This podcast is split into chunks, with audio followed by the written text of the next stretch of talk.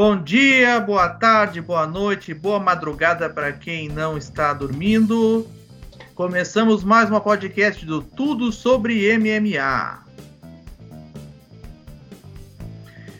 Então estou aqui acompanhado desta, desses dois caras maravilhosos. Infelizmente ambos estão, não estão vestindo roupas apropriadas.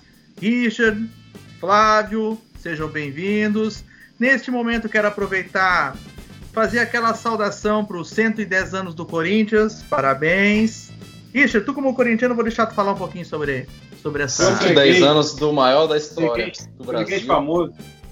O único bicampeão mundial, segundo a FIFA. Uh, só uma correção, tu falou Só uma Libertadores.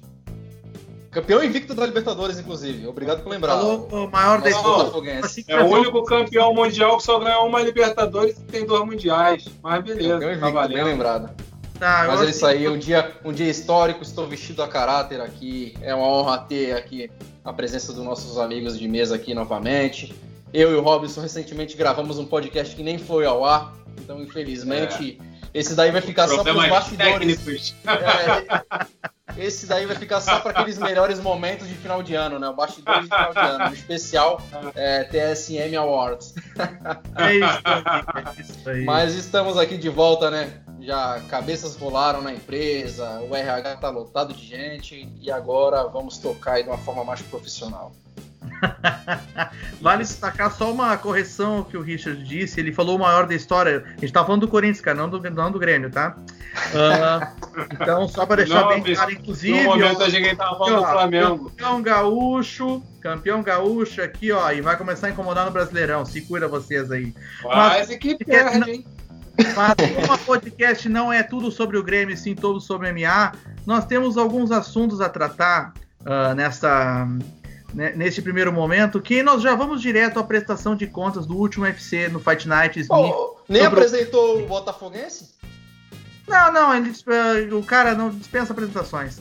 Ah, vamos falar sobre o UFC Fight Night Smith uh, versus Hakik. Foi um evento que muita gente não dava muito não dava muito valor, mas tivemos algumas alguns confrontos interessantes, né, Flávio? Boas lutas. Tivemos boas lutas, sim. E principalmente ali a luta principal. Bem legal. Mas eu vou deixar você pontuar aí para você dizer como é que tá o nosso ranking, como é que foi os acertos e erros né, desse evento especificamente. Pois então, assim, ó. Eu sei que ele largou esse sorriso sem vergonha dele, porque na nossa, na- no, nos nossos, no nosso palpitômetro interno, ah, ele acertou uma luta mais do que eu, né? Então por isso que ele tá, ele tá valorizando, valorizando o passe. Mas já que ele não quis falar da luta, das lutas em si, quis valorizar o, o, o- o- as vitórias pessoais dele, então eu vou pedir pro Richard falar da, o que, que ele poderia destacar desse, desse Fight Night aí? Cara, pra começar, já começando o evento com o pé na porta, a Poliana Viana passou o carro, né, cara? Impressionante aí. É, se recuperou de atuações um pouco abaixo da média. A Poliana Viana que tem vitória sobre a Amanda Ribas, né? Muita gente não sabe. É um fato inusitado aí, né? Mas é uma lutadora que eu vejo com um extremo talento, que ela não estava sabendo aproveitar bem. Pô, o Armlock belíssimo ali, uma transição é, maravilhosa. Poucas vezes eu vi daquela forma, né? Toda vez que tem um armlock eu venho aqui e falo que poucas vezes eu vi. É que realmente muda muito, né? O refinamento técnico, tem aquele armlock do judô, que a Honda fazia, o armlock mais tradicional do jiu-jitsu, que a Mackenzie trouxe pra gente. E eu fiquei impressionado com a performance da Poliana, cara. Eu acho que agora ela já tá pronta aí para pegar desafios maiores, né? A Emily Waltmer não era talvez a adversária mais qualificada. Ela provou isso, passou o carro no primeiro round. Eu acho que já dá para alçar voos maiores agora. É, a gente espera que a nossa Poliana consiga pegar nomes de grande expressão, né?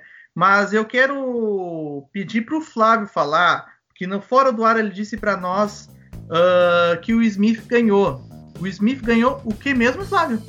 Ganhou pancada à vontade. Tomou muito. Tomou muito. Foi de, parece que ele gostou do como é que foi o resultado da luta ali com o Glover. E praticamente foi a mesma coisa, cara. O Rakit dominou a luta inteira, cara. Inteira, sem sombra de dúvida. E no terceiro round ali, ele ficou ali, jogou pro chão e ficou ali cozinhando a luta ali para acabar realmente o round.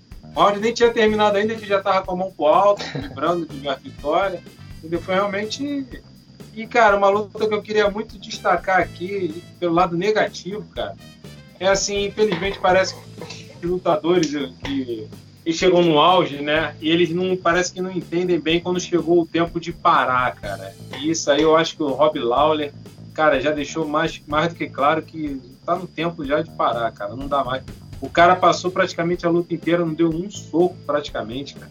Não fez nada, ameaçava, ameaçava, mas não fazia nada, cara. O Neil Magny dominou ele completamente a luta inteira, cara. Foi bizarro. Eu confesso para ti que essa foi uma, foi uma luta que me surpreendeu também, porque eu fui um dos que apostei no Rob Lauder. Eu, eu também, não, apostei eu nele. Não, eu, eu, não acreditei que o Neil Magny conseguiu, fosse fazer, fazer dominar daquele jeito, uh, mas a gente, a gente vai destacar, o Lauder ele já vem entregando lutas ruins há muito tempo, né? Quando ele perdeu pro, pro Rafael dos Anjos, acho que já talvez fosse ali o momento. Uh, o Rafael, não desqualificando a vitória do Rafael, pelo contrário, foi justa, mas a gente tem que destacar o, o, quão, o quão fraca está sendo as apresentações do Lawler. Então eu vou nessa, nessa mesma linha tua. Acho que tá na hora de começar a pensar, repensar e repensar se vale a pena continuar tomando soco na cara. Uh, e uma última, outra luta que eu queria que o Richard destacasse para nós é a vitória do Lamas, né? O que, que tu achou dessa, dessa, dessa performance do, do Lamas? Lutaço, lutaço. Lutaça, cara. Eu achei ele muito aguerrido, né? O Lamas aí vindo de uma fase, uma fase ruim. Ele conseguiu vitória contra um lutador duro, um lutador muito maior que ele, um cara bem skill. Mas, cara, sinceramente, eu vejo um lado negativo também nessa luta. É, na minha opinião, Ricardo Lamas em alto nível acabou. É, o nível que ele apresentou lá, ele conseguiu vencer, venceu bem. Mas, cara, com esse nível eu não vejo ele vencendo nenhum cara dentro do ranking atualmente. É, o Lamas foi um, um, um, dos lutadores que me empolgou muito dentro da divisão do, do peso pena. Chegou ao title shot, lutou contra o José Aldo, fez uma luta dura contra o José Aldo. O cara que entregou grandes combates pra gente. Mas é, olhando o que ele já fez no passado, olhando o que ele fez nesse último evento, cara, eu não vejo o Lamas mais em alto nível. É, agora vai, vai ser, é, agora vai ser uma decisão meio que individual dele, se ele vai continuar lutando assim meio que é, servindo de escada para quem vai chegar, ou ele para, né? Eu só espero é, ele que, ele anunciou, faça, que ele não faça ele o que o, que o parou, tá né? fazendo. É, eu só ele espero anunciou, que ele... ele anunciou no final da luta lá que, ia, tá, que parou, que aposentou. Não sei se ele vai cumprir isso, né? Eu espero Exatamente. que seja verdade, né, cara? Porque É. quando você vê atletas como o Rob Lawler, cara, acho que a última luta boa que eu vi do Rob Lawler foi contra o Condit cinco anos atrás, cara. Desde então, o problema não é só perder. Perder não é um problema, perder faz parte. Agora, quando você não consegue lutar, aí é um problema. Então, Sim. tem, a gente tem exemplos tipo o Johnny Hendricks, o BJ Penn, são lutadores, cara, que construíram uma história, um legado muito bonito, mas eles lutaram até apodrecer, cara. Então eu acho Não, que mas- é, esses acúmulos de dano que o Lawler tá sofrendo agora é completamente desnecessário. É, eu assino com a relatoria. E poderíamos pensar, claro, a gente, a gente ouve muito isso sobre lutadores que dizem que param, mas quando vem um contratinho ali eles voltam. Poderíamos pensar no Ricardo Lamas sendo o Nate Marquardt dos Pena? Talvez, talvez, né? É um, foi um cara muito duro, que não chegou a ser campeão. É uma trajetória até parecida, né? É, o Nate McQuarrie, eu considerei ele por muito tempo, tipo, um top 5 legítimo, né? Um dos caras que estava ali sempre na cabeça, sempre fazendo um title eliminator. E o Ricardo Lamas é um cara que tem uma carreira muito parecida, mas a partir daqui, cara, imagina, pô, se o Ricardo Lamas pega esse um Arnold Allen da vida, que é um cara muito novo, ele vai ser destruído, cara. É. Vamos torcer que ele realmente entenda que talvez seja hora de parar, né? Ah, e aí a gente. Vamos ver, cenas para os próximos capítulos, como a gente sempre gosta de falar por aqui, né? Mas, já que a gente citou o, dos- o Rafael dos Anjos, tem luta marcada para o dia 24 de outubro contra Makachev. Esse casamento te agrada, Flávio? Cara, eu acho assim incrível que nunca dão um adversário pelo menos mais ou menos para ele. Só dão parada dura, cara. Só dão parada difícil para ele. Parece que não gostam dele. Ah, vamos jogar esse cara sempre, sempre aos leões. Cara, é bizarro. o cara tá vindo agora, voltando pro, pro peso leve. E de cara já vai pegar o Makachev, cara, que é um cara duro pra caramba, daquela escola russa ali de grappling, né? De jogar pro chão e fazer o ground and pound, bom de, de, de pé também, bom de chão. É uma luta difícil, cara. É realmente bem difícil, mas vamos levar fé. Ele tá aí com aquele me a mesma equipe aí que, que tratou do Zé Aldo, né? Que ajudou ele a baixar o peso. E a gente vê que o Zé Aldo baixou bem o peso ali e ficou bem na, na categoria. Então vamos acreditar, né, cara? Vamos acreditar. Qualidade ele tem, né, cara? Agora não sei se para ganhar o Makachev voltando agora para a categoria, eu realmente não sei se ele consegue vencer não, cara. Uhum.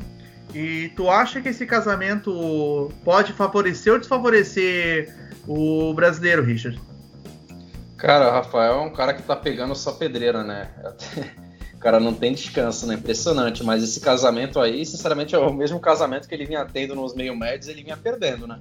A diferença é que o Makachev talvez não seja tão forte como o Kamaru Usman ou como o Covington, mas é um casamento ali é, propício para ele ser anulado novamente. Espero que esteja errado, que ele consiga desenvolver o jogo dele, consiga descer bem, né? Tá retornando ao peso leve, mas o encaixe técnico não favorece não. Para mim o, o, Rafael dos Anjos ele vai entrar como zebra novamente, cara. Uhum. E só para fechar o, o, o, evento, né? A gente vai falar um pouquinho do, do, do Rakit é, e passar a informação da galera, né? Eu tenho o Babyface Team Rakit não faz mais parte desse time porque agora ele não é uma promessa, agora ele é realidade, né? Rakit já entrando no top 5 aí, passou o carro no Anthony Smith aí, uma, uma coça que ele deu no cara. E eu tô bastante impressionado com a performance dele, cara. Eu vejo muita gente aí nas redes sociais criticando, falando que ele não definiu a luta. Mas, cara, você nocautear o Smith não é tão simples assim, não. É. Verdade, boa lembrança, gente. Boa lembrança, boa lembrança mesmo.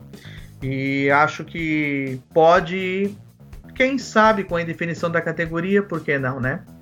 Uh, outro casamento que aconteceu, já tá certo pelo, pelo Ultimate para o dia 17 de outubro, é o Brian Ortega contra o Zumbi, o Zumbi coreano.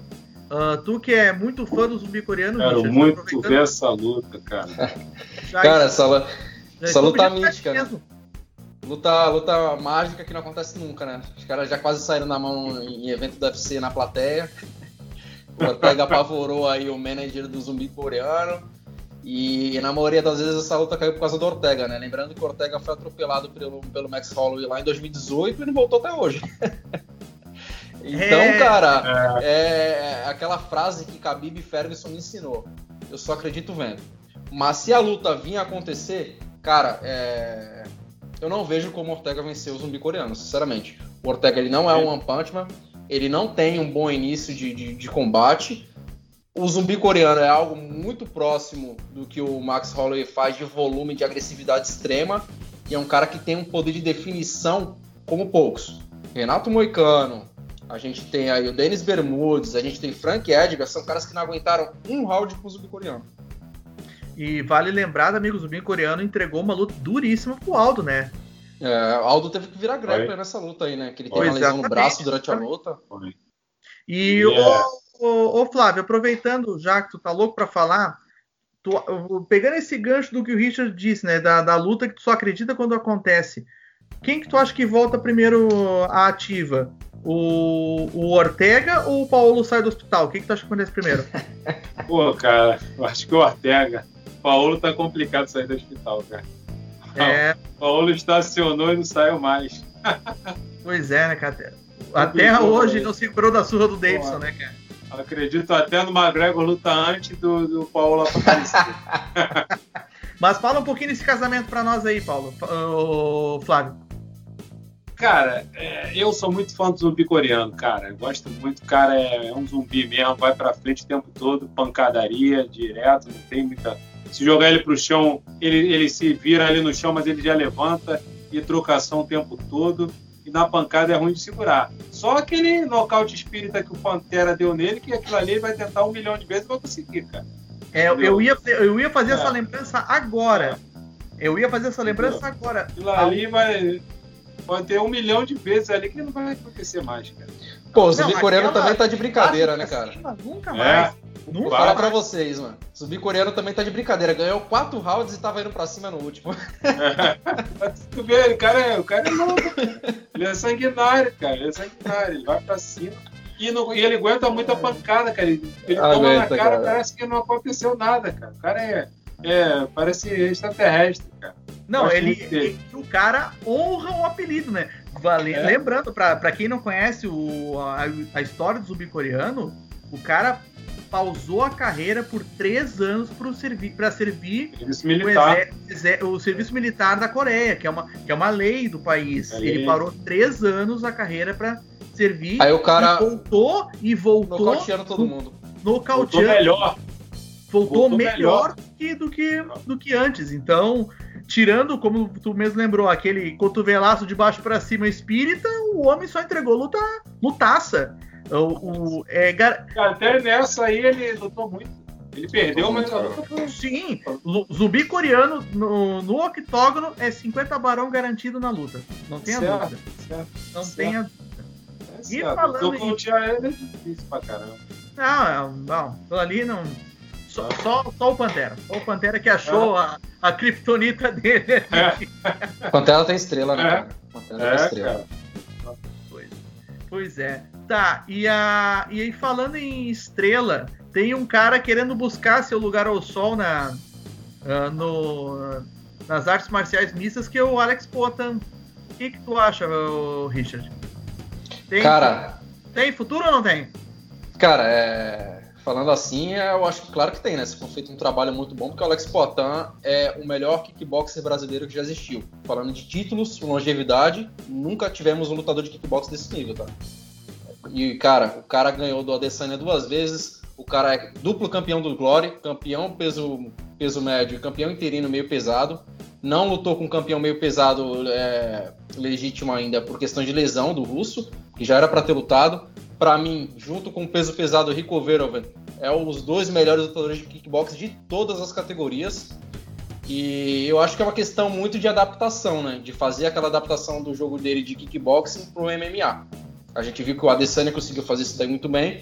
Então, se ele tiver uma equipe ali, um, uns treinadores de grappling, um head coach aí para passar umas estratégias bem definidas, cara, eu acho muito difícil não dar certo. Porque todo mundo que for trocar com ele vai estar em desvantagem. É, no UFC mesmo, se a gente imagina ele no nível do UFC, cara, não tem praticamente ninguém pra trocar porrada com um cara desse. O cara é muito bom, extremamente técnico e nocauteia todo mundo, cara. Ele aí tem a mão muito mais pesada que a Adesanya, por exemplo. É, essa é uma grande, é, é, é uma, uma, uma, grande questão que se fala do, do, do, campeão, né? Que ele, que ele tem muita técnica, tem muita precisão nos golpes, mas não tem força para nocautear.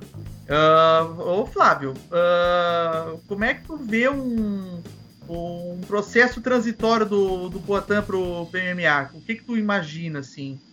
Não, cara, tem que, tem que tentar acompanhar um pouquinho mais como é que tá o treino dele dessa parte aí de grappling, de chão, né? Como é que tá isso aí, cara? Porque, cara, se ele puder ali... Eu lembro muito do Chuck Liddell, cara. O Chuck ele não era bom de chão, cara, mas ninguém levava ele pro chão Ninguém mantinha ele no chão. O cara tinha uma técnica de levantar que, era, que é uma coisa fora do comum, cara. Então o cara treinava isso. Ele treinava a forma do cara não manter, manter ele no chão. Se derrubar, ele levanta. Entendeu? Então, se, se ele tiver um treino, pelo menos nessa base, cara, de, de defesa de quedas, entendeu? De ele não ser quedado com facilidade, e pelo menos souber o básico ali, cara, esse cara vai ser difícil, cara, porque a mão dele, como o Richard falou, é pesada, cara. Ele vai botar nego na, na lona aí no primeiro round direto. Direto.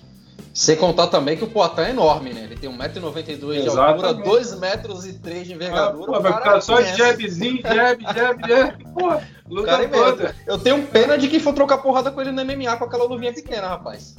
eu tô fora. É, é um cara que a gente não vai só assistindo. por onde anda. É, bota aí. Não, esse cara a gente não bota por onde anda. Mas aproveitando por onde anda, vamos dar uma break news aqui. Nosso grande parceiro Felipe Cabocão Colares nos informou em primeira mão que dia 7 de novembro estará em ação pelo UFC contra Gustavo Lopes. Vai ganhar esse Agora aí. Vai. Esse aí eu, eu, eu assino embaixo, hein? Porradeiro nato. É, levou uma última luta aí, do Norte. ele perdeu, mas levou aí, cara, o cara lutou até o final, trocou ali, entregou tudo, deixou tudo no octógono, cara, esse cara merece crescer, merece chegar lá no topo, cara. Cara, guerreiro brasileiro. Esse aí, grande parceiro nosso no grupo, no, no grupo do WhatsApp lá, se comunica, manda, manda memes para nós, conversa conosco. É. Fala, Os fala melhores memes de, nada. de é, Cabocão. Como diria, como diria o é dos nossos. Então, ó, Cabocão, sorte aí, cara. Ele é. Ele é, vai ganhar. Aproveitando vai ganhar, os aí, ainda tem a, a Jéssica, né? Já é especulado, a Jéssica tá subindo de categoria aí. Exatamente, fala, fala desse break pra nós aí, ô Richard. É, já saiu no MMA Fight, no MMA Junkie, né, que é as maiores mídias é, fora do Brasil, nos Estados Unidos, que a Jéssica já tem luta acertada com a Caitlyn Kokagan pelo peso mosca, né? Seria estreia da Jéssica na categoria nova, tá subindo de categoria, já a terceira categoria da Jéssica, né? É um, recorde aí entre as mulheres, se eu não me engano, não vi acontecer isso. Ela já lutou de peso galo, baixou para peso palha e subiu para intermediária, que é peso mosca agora. Se ela vencer a Kokegan, ela já tá na boca do título, né? Porque é uma categoria muito rasa, é uma categoria de lutadoras improvisadas. a única, acho que peso mosca legítima mesmo é a campeã, né? E agora a Jennifer Maia que tá chegando. Mas é uma luta aí pra gente ficar de olho. Se ela for oficializada pela UFC, é uma luta muito boa pra Jéssica estrear aí. Quer palpitar em cima disso, Flávio? Eu, eu, eu sigo a loteria do Richard. E pra ti? Cara, eu não sou muito favorável a ela subir de categoria, não, cara. acho que ela tá bem naquela categoria ali no peso dela, até pro tamanho dela. Eu acho que ela subindo de categoria, ela vai ficar pequena ali para as outras adversárias. Posso estar enganado, mas eu não acho que ela consiga nem vencer a Churquica. Olha, eu aposto, eu aposto na Batistaca. Eu acho que mais, eu acho que a alma dela tá, já está encomendada para subir o andar de cima. Vamos ver o que acontece, né? Outra breaking news que, uh, que a gente pode destacar aqui, que o, a luta entre Kamaru Usman e Gilbert Durinho foi reagendada para o UFC 256 em dezembro. Então, ó, esta luta finalmente pode acontecer. Ainda bem que o Durinho já pegou o Covid, já se recuperou. Vamos torcer que o Kamaru Usman não pegue, não pegue nada não se lesione e que essa luta finalmente saia do papel. Então, força pro Durinho, que tudo que dê tudo certo. E entrando no momento Nelson Rubens da podcast. ok, ok. Uh, Vitor Belfort diz que mandou o contrato para Vanderlei Silva. Palavras do Vitor Belfort dessa vez, não foi o Vanderlei que provocou. Flávio, vale comentário é, ou podemos passar para frente? É, cara, essa aí eu vou seguir a relatoria do Richard. A gente só acredita vendo. Só quando tiver marcado. E quando o juiz der ali o o gongo ali do início da luta. Porque até lá, véio, é muita lorota, muito disse me disse. Vanderlei já botou panfleto aí da luta. O Vitor falou que não tinha nada marcado, que é fake do, do, do Vanderlei. Então, cara, vamos aguardar, né, cara? Eu, eu torço muito que aconteça essa luta. E o Common Event tinha que ser Valide versus Renzo Grace. Aí seria assim para fechar o, o caixão, velho. Seria a melhor, o melhor card da história. Mas ah. a do Renzo Grace já, já ficou claro aí que não vai acontecer, né? O Renzo já falou que não vai lutar. Ele quer brigar. Uma coisa até que eu fiquei assim, um pouco decepcionado. É, é coisa é, de brasileiro do, do, mesmo, né, cara? Ver o Renzo, que é um cara campeão, formador de um monte de, de atleta, falar que quer brigar, não tem, porra, não tem lógica, tem pé nem cabeça isso. E a do Vitor eu acho que vai rolar, né, cara? E aí é o Guaraná, né? Vai cair o Guaraná bom aí para os dois. E aí o Vanderlei vai, vai aceitar e vai ser uma luta boa pra gente assistir. Que que os deuses da guerra contemplem-nos com essa revanche. É só o que eu peço.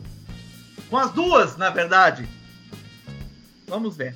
uh, e antes de passarmos para a futurologia do próximo evento uh, de Overeem versus Augusto Sakai, eu quero fazer duas menções aqui.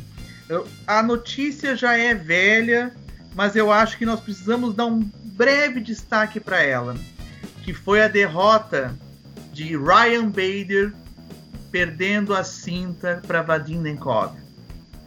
Richard. Cara, que performance absurda. Assustador o Vadim Nenkov. Cara, eu conhecia o Vadim Nenkov porque ele perdeu pro meu garoto, Giri Prochaska, lá no Rising, mas é outro lutador, cara. Ele é campeão mundial de combate sambo, né? Para quem não sabe, é o sambo tradicional com boxe, com quedas, com quase um lutador de MMA completo como o Fedor foi também, o Khabib também foi campeão mundial de combate sambo. E ele tem esse background muito bom, né? Cara, ele fez uma luta contra o Phil Davis, o Phil Davis foi campeão da NCAA, o cara com wrestling elite. Ele quedou o Phil Davis como se fosse nada, fiquei assustado, falei, meu Deus, cara. Mas contra o Bader, realmente, eu não achei que ele fosse vencer, não. E ele passou o carro no Bader, cara. Aí é. foi uma superioridade tão grande em pé, no chão. Você via a potência como ele colocava os golpes muito explosivos esse Vadinikov sinceramente, eu acho que, cara, é, vai ser difícil ganhar desse cara, viu? Eu fiquei assustado, cara. Tu assistiu essa luta, Flávio? Assisti sim, cara. E foi mais, mais legal foi o Bader correndo, né? O Bader correndo. Ah, rapaz, tomando modo paulada. sobrevivência. modo sobrevivência é, ligado. Correndo, tomando paulada, correndo, tomando paulada. Até chegou a hora que não aguentou, filho. O cara tava mesmo invernizado, filho. O cara entrou ali. Pô, cara, ele cara, pintou ele fintou ali um. Ele fintou uma mão, jogou um chute alto, pegou lindo na tela. Pegou, né, cara? Que loucura. Já caiu semi-morto, cara. O Bader parece que não tava olhando, não sei, depois tu vê no replay, na câmera é. lenta, parece que não tava olhando, ele tava olhando pro outro lado, o chute entrou que entrou nele com, com toda a força. Aí você tem o cara, campeão mundial de combate sambo, o cara tem um boxe violentíssimo e o cara ainda é faixa preta de taekwondo, rapaz, tira esse cara de perto de mim. É, então. Só mais alguma, um, cara, alguma mais um pro Robson chamar. Eu nunca fiz nada pro Vadinenkov, mas já tô pedindo desculpa aqui. Nossa, eu quero destacar, eu quero destacar uma coisa assim, ó. Ah, essa luta já aconteceu faz algumas semanas, mas por que, que eu tô chamando ela? Porque para o pessoal entender que a gente não fala somente de UFC, a gente também traz eventos do Bellator, mas o problema é que o Bellator não tem a mesma frequência de eventos do UFC. Então, o último evento foi realmente a luta entre Ryan, o evento que teve Ryan Bader contra Vadim Nenkov. Então, é para quem uh, tiver essa dúvida por que, que o uh, podcast do Super MMA fala mais de UFC do que de outros eventos, é devido à frequência dos eventos. Então, ou seja, quando tiver Bellator, nós vamos falar do Bellator também. Assim como andamos falando. Gente o que a gente já falou tá... do LFA, estamos falando do Contender, tudo bem que pertence ao UFC, mas a gente, a gente não está descartando nenhum evento, apenas eu quis fazer essa chamada para que todos entendessem o porquê que a gente fala mais de UFC do que de outros eventos. Queria complementar alguma coisa, Flávio? É, um que a gente também já está na expectativa aí contando as horas é o Taura, né? Muitos brasileiros aí, ex-UFC, vão participar do Taura. A gente só tá, tem visto os anúncios, né, a princípio, mas a gente está aguardando as lutas aí começarem. Parece que está marcado agora 5 de novembro, se eu não me engano, o uhum. evento deles. E tomara que seja sucesso, né, cara? Porque quanto tomara. mais eventos, melhor, né? Inclusive, até a gente pode falar também que é, eu, eu confesso, essa, essa, informação não tenho. Talvez o Richard tenha. Uh, por acaso já tem alguma alguma emissora que comprou os direitos em Taura? Ou até agora não tem nada? Cara, por enquanto eu não soube de nada, não. Nada, né? É, mas a deve fechar. Acho que a Dazon pega o Taura, cara. É bem a cara da Dazon fazer um serviço. serviço de stream da Dazon né, deve pegar ah, o Taura. Acho ser, que é, pode é ser. uma possibilidade aí. Pois é, até o Jungle Fight até um tempo atrás estava com o Dazon, não estava? Estava Dazon, a Dazon estava ah. com o Bellator durante um tempo, perdeu para Fox Sports e agora o Bellator está na ESPN Brasil. Então eles estão precisando de mais um evento é, internacional, né? Então deve, deve fechar com tal, eu acredito. Jungle Fight está com o Uhu, aquele canal que era de surf, né? Mais voltado para surf, mas agora tem, tem até bastante programas voltados para luta, cara. Tá bem legal esse canal também. Uh, né, eu lembro que o. Eu, eu, lembro que até teve um período que o Jungle Fight ele passou na, no, no Band Sports também. Band Sports, verdade. Mas, enfim, só para deixar registrado do porquê que a gente fala mais do UFC do que de outros eventos. É porque a gente precisa de ter que, os, que os outros eventos aconteçam para a gente poder falar deles. entendeu? Então, só para destacar. A segunda coisa que eu queria falar, aproveitar, já que, citu, já que citasse o Taura, uh, o pessoal deve estar assistindo Saudade do Tarso aí e tal. O Tarso segue na preparação aí, porque ele está negociando com o Taura. E, inclusive, inclusive, parece que a esposa do Tarso viajou para acompanhá-lo. Para quem não sabe, a esposa do Tarso é nutricionista e no dia 31 de agosto foi o dia do nutricionista. Então, que, parabéns a esses profissionais que tão, são tão importantes na vida dos, dos lutadores. E também quero deixar um salve especial para minha namorada, que também é nutricionista. Então, ó, parabéns para vocês. E hoje que a gente está gravando aqui o podcast é o dia do educador físico. Todos os profissionais trainers aí, professores de educação física, estão comemorando hoje aí. Junto com o meu Corinthians, é, é claro, né? Não, porque, eu não, porque eu não vou citar de novo, né? e aproveito o espaço também para na última semana, no dia 27 de agosto, foi o dia do psicólogo. Então, parabéns aos meus colegas. Ih, rapaz, é, é dia pra caramba. uh,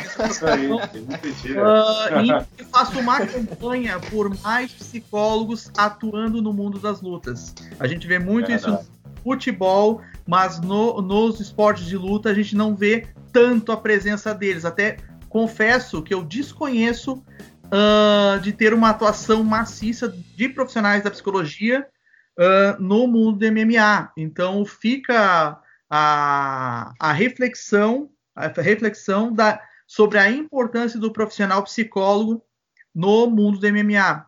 A gente vê muitas vezes lutadores perdendo antes mesmo de entrar no, no cage por estarem mentalmente derrotados. Então, ó, fica a Cara, eu vou e falando Hashtag nisso ainda, fogos no MMA. E falando nisso ainda, eu vou dar minha opinião aqui, cara. Eu, eu desconheço um esporte que necessite tanto da mente como o MMA, cara. Eu, sinceramente, eu não conheço um esporte assim, não. Verdade. Pois é. Então, fica o Rob Lawler é um grande exemplo que a gente vê na luta ali. Tá precisando, tá travado, precisando, cara. Tá travado, ele tá travado, cara. Parece que a mente dele tá travando ele. O cara não se mexe, a mão dele não solta, não solta a peça, não tá nada. Engolindo o jab o tempo todo. Até grappling o cara virou durante a luta, pra você ver o tanto é. é de forma aleatória que o cara tá lutando, né? Que loucura, né? ali. Ele foi pro é. clinch com um cara de 1,90m, meu amigo, tomou cotovelada, joelho adoidado ali. É, meu Deus do céu. Bizarro. Cara, coisa bizarra mesmo. Então fica a campanha. Hashtag psicólogos no MMA. Por favor, deem espaço para nós. E vamos então para a futurologia do UFC Wolverine versus Sakai.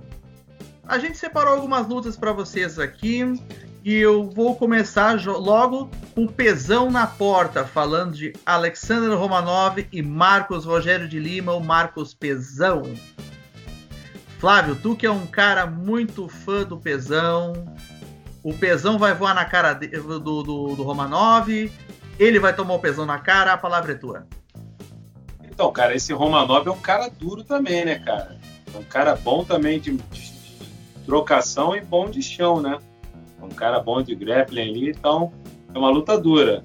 Mas, cara, é como eu já disse aqui, tem, tem vezes que a gente gosta da pessoa isso transcende até o lutador. E esse cara é um cara que é muito gente boa. Eu sigo ele no Instagram, acompanho ele. É um cara muito família ali, muito amigo das pessoas, entendeu? Um cara muito bacana mesmo. E, e na mão dele parece que tem uma, uma tonelada, né, cara? Então, a mão dele entrar, o soco dele é violento. Então, eu acredito que o Pezão leva essa aí por nocaute. Já, já, já deu até a. Ah, rapaz. É. é de sniper. O cara tirou de. Pois então, é aqui, ó. Richard, é segue relatoria. Cara, te falar que eu tava indeciso até, eu tô indeciso até agora. Eu não me decidi até agora, vou decidir agora, nesse exato momento. Cara, isso vai depender muito de que estratégia o Romanov vai querer tomar, né? Ele tem muitas finalizações aí de, no, no cartel dele, muitos knockouts. Mas acredito que é a primeira luta dele no UFC. Ele vai querer impressionar, vai ir pra porrada e vai beijar a lona. O pezão bate muito forte, acho, eu acho que o, o Marcos Pezão vai acabar nocauteando ele aí.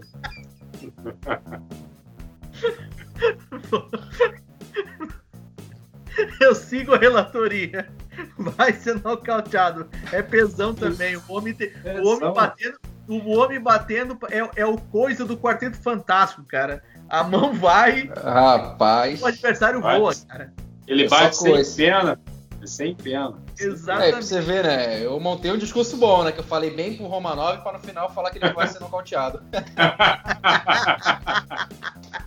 Então, ó, acredito, acredito que a Trinca aqui concordou que o Pesão vai acertar o mãozão, não vai ser o Pesão, vai ser o mãozão.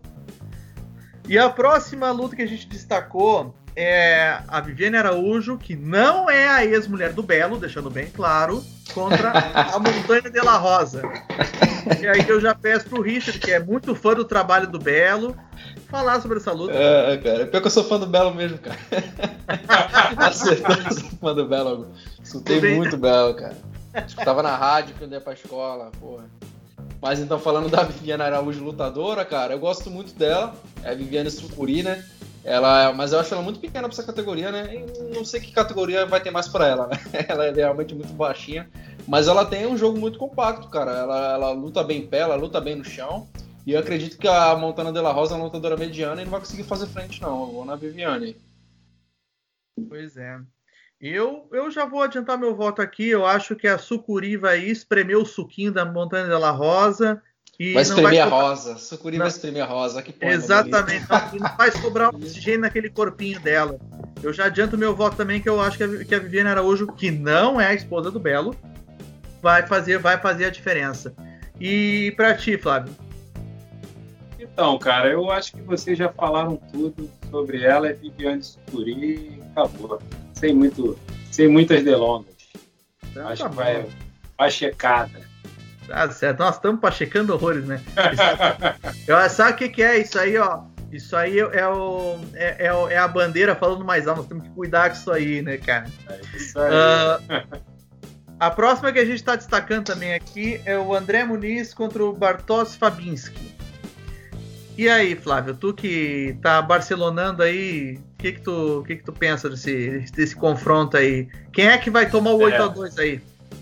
Nessa aqui eu vou ser um pouco cavalo do cão, tá? O, Tia, o André Muniz ele tá estreando aí no UFC, né?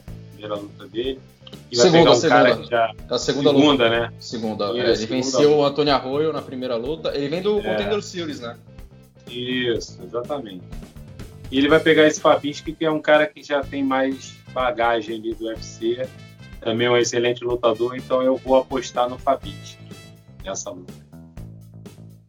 E tu, Richard? Con- con- concorda com a cavalice do cão ou vai seguir o inferno junto com o Flávio? Discordo, discordo. Ele já errou. Já é mais um ponto na frente do Flávio já. É, André Muniz aí, Sergipano. Sergipano ele vai botar pra baixo e vai dar aquele amasso. Pode ter certeza. Ele é muito bom de grappling. Ele tem 19-0 19-4 no cartão profissional dele. 12 finalizações. 12 finalizações. Cara, é um índice aí de letalidade no chão altíssimo. Quantas finalizações mesmo? 12. Não, então já põe 13. Pode botar 13 aí que vai ser 13. Boa. Pode botar aí. Ah, na sequência da- dos combates que se- selecionamos, temos o homem que matou aquele que eu queria ter matado, que é o Michael Johnson, né? Nós temos Thiago Moisés contra Jalin Turner. É mais um.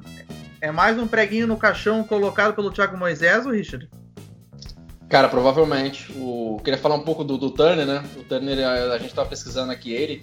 Ele é aquele lutador enorme, né? De mais de 1,90m, que lutou com o Vicente Luque, acabou sendo nocauteado. É um cara muito bom de kickboxing, um cara muito. O cara tem 1,96m de envergadura. Imagina a diferença de tamanho que vai ser pro Thiago Moisés. Mas o Turner, ele, ele comete aqueles erros, né? Do lutador que não é tão maduro, né? Não, não tem um- um- uma estratégia definida sólida.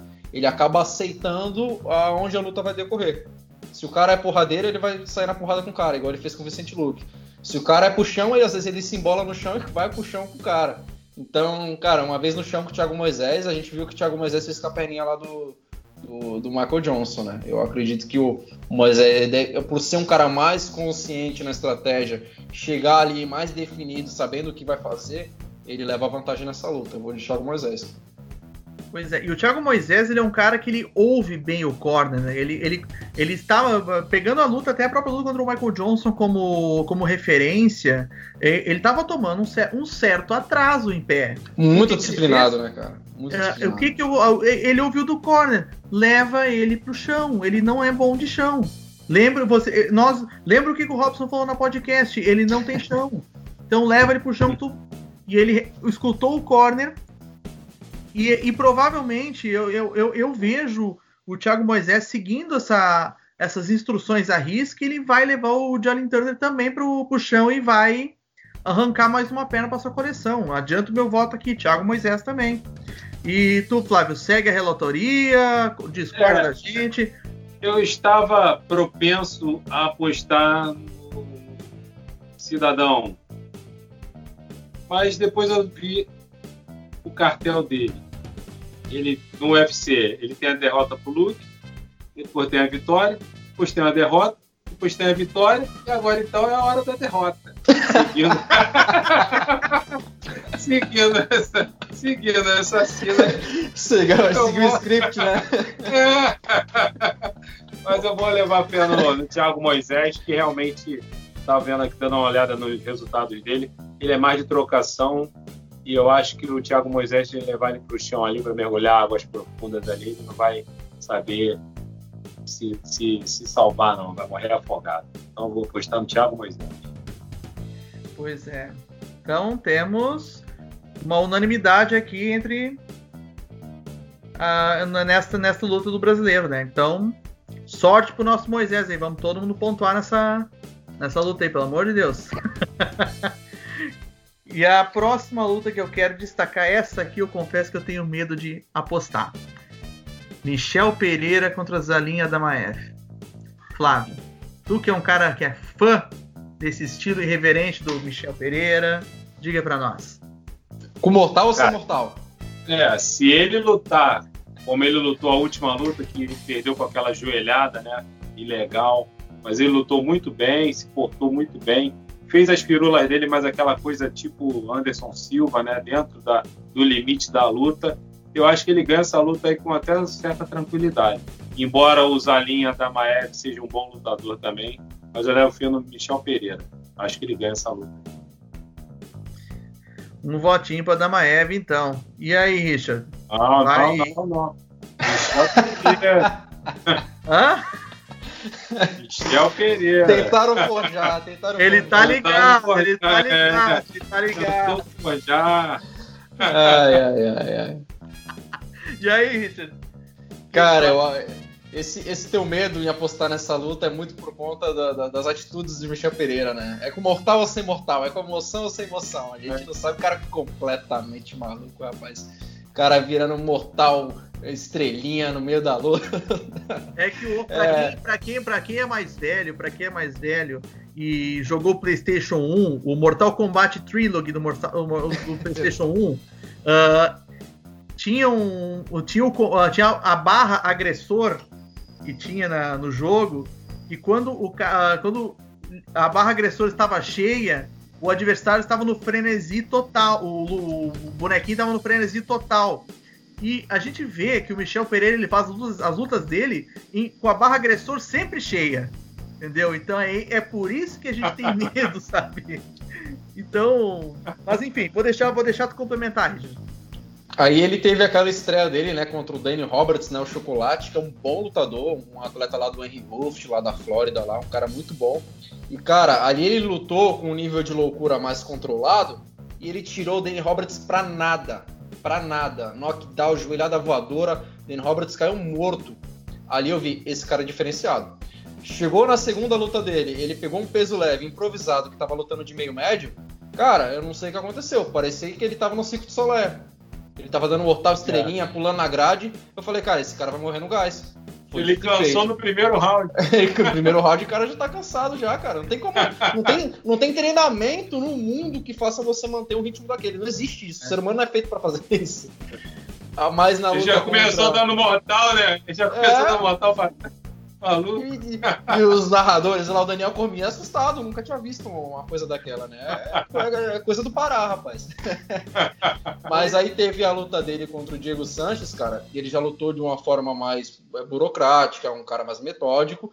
E, cara, ele tava tirando o Diego Sanches pra nada. Tanto que muita gente criticou a atitude do Diego Sanches no final, né? De, de não voltar pra luta, mas a galera tem que entender também que ali é ele escolher, ou perco ou ganho. Ele vai escolher que ele ganha. Cara, burrice Mas, foi do Michel Pereira. É, não tem, que, não tem que culpar o, o Diego Sanches. Ah, tem que escolher. Ou eu ganho ou eu perco. O que, que eu quero? Eu quero ganhar. Então, pronto. Cara, ganhou. Tá certo. Aí, mas olhando assim o jogo do, do, do, Michel Pereira, cara, quando ele, quando ele começa a lutar de uma forma mais é, incisiva, mais, mais precisa, Cara, ele tem um refinamento técnico muito diferenciado. Ele é um lutador que nem precisa calcular a distância. Ele já chega na luta com a, com a, com a distância feita. Tanto que ele acerta. Ah, o nível de letalidade dele é muito grande. Ele acerta praticamente tudo que ele lança. Então, dependendo de qual nível de loucura que ele vai entrar para essa luta, se for a, a, perto da última apresentação dele, que ele apresentou contra o Diego Sanches, cara, eu acho que ele vai tranquilo. Aí é que tá. Tu chegou num ponto se ele chegar com esse nível de disciplina contra o Diego Sanches, que, que ele chegou contra o Diego Sanches, eu vou, eu vou contigo, vou contigo nessa. Uh, até, inclusive, eu, eu penso que todos lembram do golpe de sorte. Na verdade, aquela jogada foi um golpe de azar dele, porque ele passou o carro no Diego Sanches, ele passou o carro. Só que, como entrou aquele golpe, então. Enfim, como tu mesmo disse, não dá para condenar o Diego Sanches. É. Ou dá também, não sei, mas também não vamos fazer julgamento de mérito aqui. Mas se o Michel Pereira que tiver dentro, da, dentro do octógono for o que lutou contra o Diego Sanches, voto nele sem menor, sem menor medo.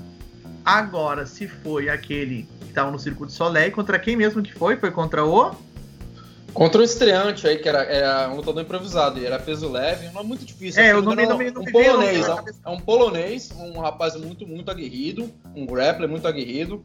Mas assim, é, era uma luta que se ele lutasse como ele lutou a primeira contra o Danny Roberts, que é um lutador melhor, era pra ele ter passado o carro nesse rapaz aí, que, que pegou a luta de última hora. Né, mas é.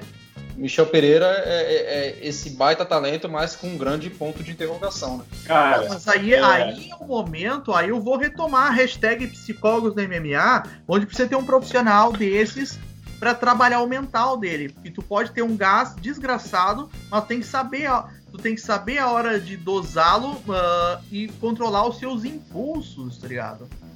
Cara, eu vou falar tá... uma coisa. Hum. Você meio polêmico aqui. Mas, cara, todo lutador, pelo menos os, os que eu tenho acompanhado, que quando passa a, a, beira do que é realmente entretenimento e começa a raio da palhaçada, deixa a luta de lado para fazer palhaçada, ele é penalizado. Anderson Silva perdeu para o Weidman por excesso de palhaçada. O Johnny Walker, por fazer aquela palhaçada lá dançando, estourou o ombro, nunca mais foi o mesmo, depois que lesionou o ombro. Você pode reparar, isso aí são só dois exemplos que eu lembro. Então, cara, cara, tudo tem que ser, tem que ter uma medida certa, uma medida exata, entendeu? O cara zoa, faz parte. O Mohamed Ali fazia isso, lutava, tirava onda, zoava. Mas, cara, ele não, ele não descambava da luta para palhaçada. Ele fazia palhaçada na luta. Entendeu? É, eu acho que aquela, aquela questão de você, de você usar a provocação durante a luta como artifício para fazer o seu é, adversário errar. Como o McGregor fez contra o Ed Álvares, onde o McGregor colocava as mãos para trás, o Ed Álvares avançar. Como o Anderson Silva fez é, durante muito tempo na carreira dele, contra o Yoshi Okami, com a guarda baixa esperando o Okami atacar. Mas a partir do momento que você fica brincando por brincar, sem um objetivo claro, é aí que dá errado. Bem ou mal, bem ou mal, os irmãos Dias dão uma aula sobre isso. Isso é verdade. Passando para a próxima é luta. Isso. Quer, quer complementar, Fábio? Não, não. É tá. isso. Uh, Sidjara Eubanks contra Carol Rosa. Alguém quer tomar iniciativa? Richard. Rapaz, a Carol Rosa, quando lutou contra a Vanessa Mello, eu fiquei com um olhar atento a ela, né? Eu fiquei realmente bem animado. A Ciara Banks é uma lutadora que a gente já conhece há muito tempo, a NFC, tem uma quilometragem muito alta. Ficou animado com a performance e com a beleza dela? Os dois. Os dois. É uma mulher bonita, uma mulher que luta muito. Mas assim, a Sarah Banks é uma lutadora é, que está no, no, cenário há muito tempo, né? Já tem muitas lutas no UFC. Eu acho que é um teste muito bom para a gente saber é, em que nível a gente pode esperar da Carol Rosa. Mas aquela performance que ela fez contra a Vanessa Mello me animou muito. Eu acho que ela vai como favorita e deve vencer a Sarah Banks aí. Acho que não até uma decisão aí unânime ali contra ela na luta, como ela fez na luta anterior. Eu acho que é, a Carol Rosa tem tudo para vencer essa luta aí tranquilamente, cara um votinho para nossa Carol Rosa. E aí, Flávio? Cavalo do cão? É, cara. Pacheca? Não, não, não é aí não. Não, ela tá vindo aí com suas vitórias, né, no UFC, cara. Essa, tá mostrando que ela é boa de trocação, é boa de grappling, tem boa de chão. E a adversária dela é mais, eu acho que ela nível técnico para bater com a Carol Rosa, não. Claro que se de repente a mão dela entrar, é uma outra conversa, né? Mas eu realmente acho que a Carol Rosa vai ganhar tranquilamente essa luta. Pois é. E o pior é que nós não estamos conseguindo ter debate nesse, nesse, nesse podcast, porque eu, eu, eu vou para checar junto. Eu acho que a Carol Rosa tem, tem jogo para vencer da Cidiara. Uh, então, sem muitas delongas, vocês já falaram todas as qualidades dela, então tô de Carol Rosa também. E aí chegamos no main event of the evening. Are you ready? Como diria Joe Martinez. Alistar Demolition Man Overeem contra Augusto Sakai. Flávio. Cara, pela mais uma vez inspirada, tu tá na dúvida. Mais uma vez, assim, é, eu, sendo bem sincero, posso me enganar com a luta, ela cala sempre a boca da gente. A gente acha uma coisa cheia de razão e no final a gente se arrebenta. Mas, cara, eu ainda acho que o Sakai está no nível muito abaixo para pegar o Wolverine, cara. As lutas do tipo que eu vi do Sakai aí, cara, eu acho ele com pouca pegada, tá? É, não acho que ele tenha uma trocação tão boa assim. Também não é um cara excelente de chão. E o Wolverine já mostrou que ele sabe, ele é bom, não preciso falar de trocação, né, cara? O cara que tem um histórico que ele tem. E ele mostrou que ele agora entendeu o, o, a forma que ele está hoje, que ele hoje tem que lutar de forma mais estratégica, entendeu? Tanto que ele, ele estava passando o carro ali no Jairzinho, no Rosentruc, até entrar aquele soco que acabou com a história e com a boca dele, né? Mas ele estava levando a luta ali com tranquilidade. Entendeu? Então eu acho, cara, que, sendo bem sincero, o Wolverine vai dominar a luta ali, o Sakai, tranquilamente, cara. Claro que o Amon pode entrar é da luta, mas avaliando aqui, sendo bem frio, eu acho que o Sakai não tem, assim, arma nenhuma contra o Wolverine. Opinião minha. Então tu aposta no Demolition Man Wolverine? Com certeza. Tá certo. Richard, Cara, o Flávio tocou num, num, ponto interessante, né? Que é o peso da mão do Sakai, né? Embora o Sakai ele tenha muitos nocautes na carreira, a gente vê que é um, aquele, aquela construção de nocaute a longo prazo, né? É mais no volume do que na pegada em si. E esse não é o tipo de, de, de, de adversário que a gente vê ganhar do, do Wolverine, né? Eu, não, sinceramente, eu, em toda a carreira do Wolverine que eu acompanho, eu nunca vi o Wolverine perder em volume para alguém de golpes. E o problema do Sakai estar tá enfrentando o Wolverine agora é que mesmo quando o Sakai estava lutando muito mal, ele estava vencendo. Ele já está com seis vitórias no UFC. Então, é é, é, por mais que ele não tenha lutado de forma empolgante, né, ele, ele fez para merecer né, essa oportunidade. Mas eu acho que é o, pô, você pega a luta contra o Arlovski, para mim ele perdeu. Para mim ele luta, perdeu, eu ia falar isso agora. Essa última luta contra o Ivanov, para mim ele perdeu também né? O Sakai ele tá vencendo, mas ele não tá, tá convencendo. Tá então é muito. Tá às vezes a gente fica muito apegado no resultado e a gente esquece como é que foi o procedimento, né? Toda a trajetória dele até conquistar aquela vitória. E cara, o Wolverine. É, pode discordar de mim, mas o Wolverine para mim é o peso pesado mais técnico do mundo. Ele pode não ser o melhor, porque ele não pode ter outros atributos como coração, aquela aquela, aquela agressividade, aquela gana, mas tecnicamente falando, o Wolverine para mim ele é superior ao Enganu, é superior ao Miocic, e ele lutando de forma estratégica, cara, eu vejo ele vencendo o Sakai é, tranquilamente, cara. Eu vejo ele vencendo o Sakai da mesma forma que ele venceu lá o Oleinik, como ele vem vencendo as últimas lutas dele. O, Overin, para mim, cara, é. Pra você pegar uma estratégia para colocar no Sakai para ele vencer o Overin, eu diria que é forçar o infight. Forçar aquela briga franca. O Overin, a gente sabe da fragilidade que ele tem, né? Ali na, principalmente na curta distância, é um cara que geralmente se entrega fácil quando tá é, sendo apertado, né? Embora a gente tenha visto na última luta contra o Art Harris, o cara tomou o knockdown, sobreviveu e virou a luta. o Overeem é, com queixo bom, versão, versão 2020, né?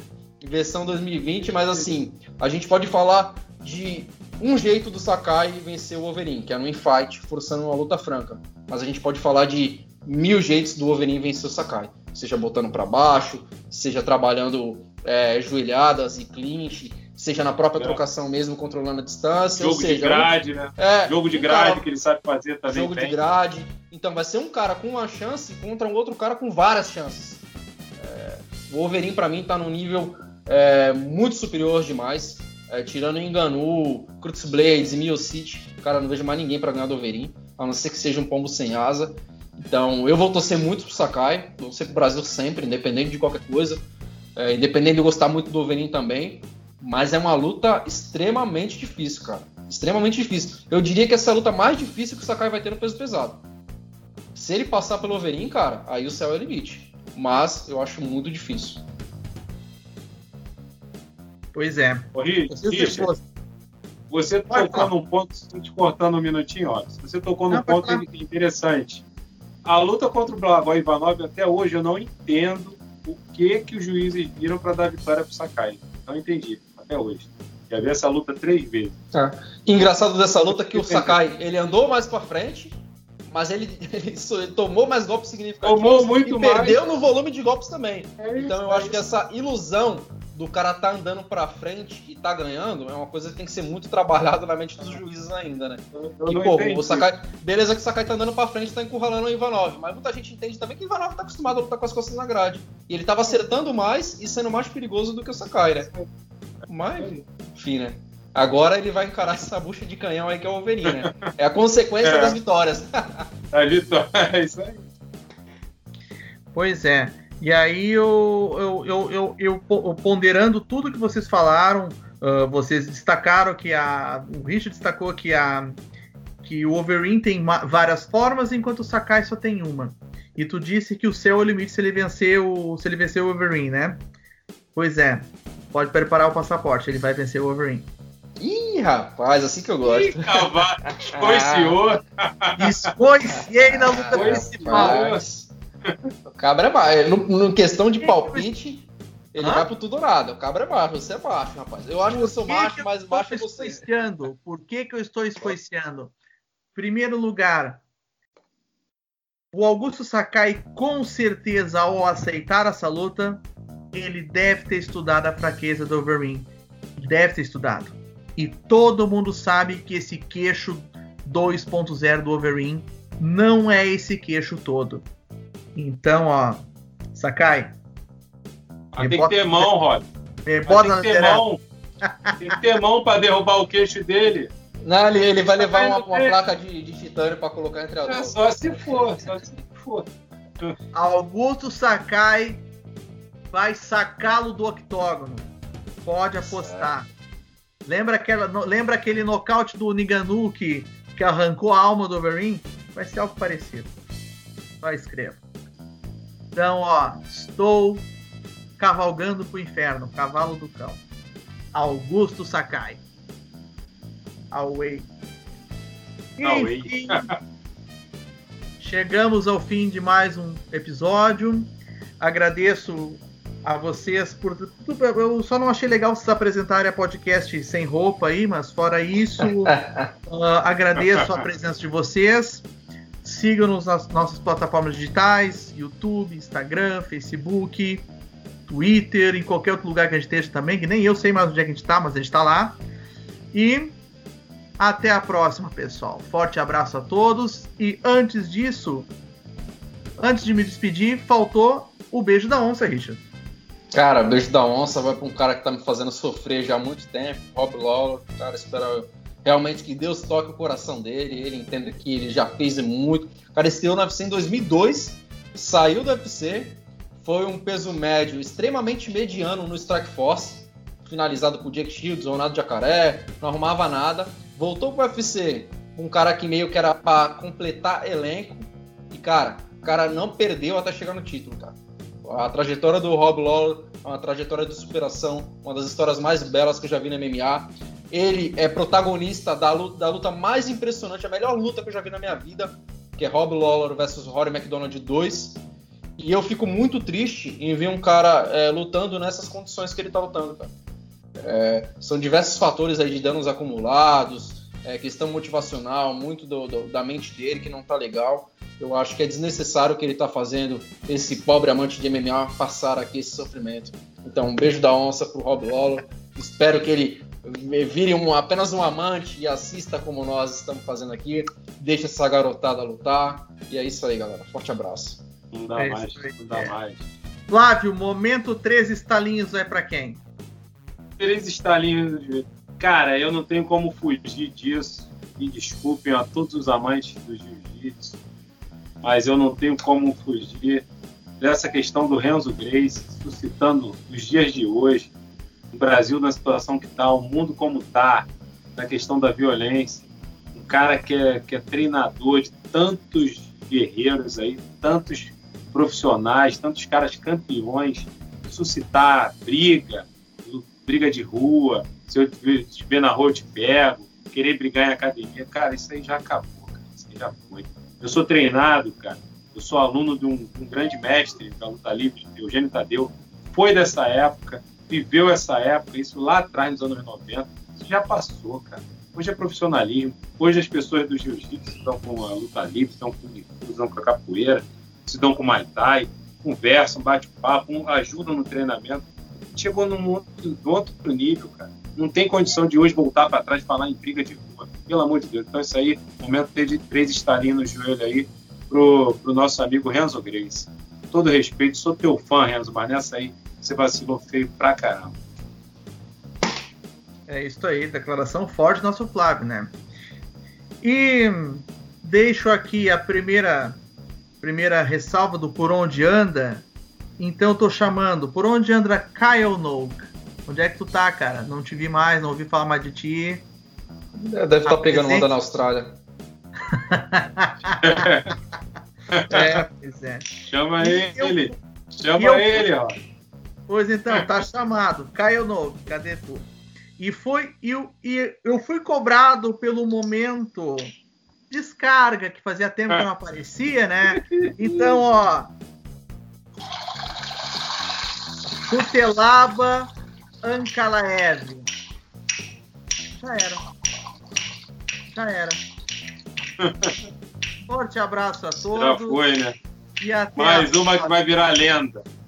Um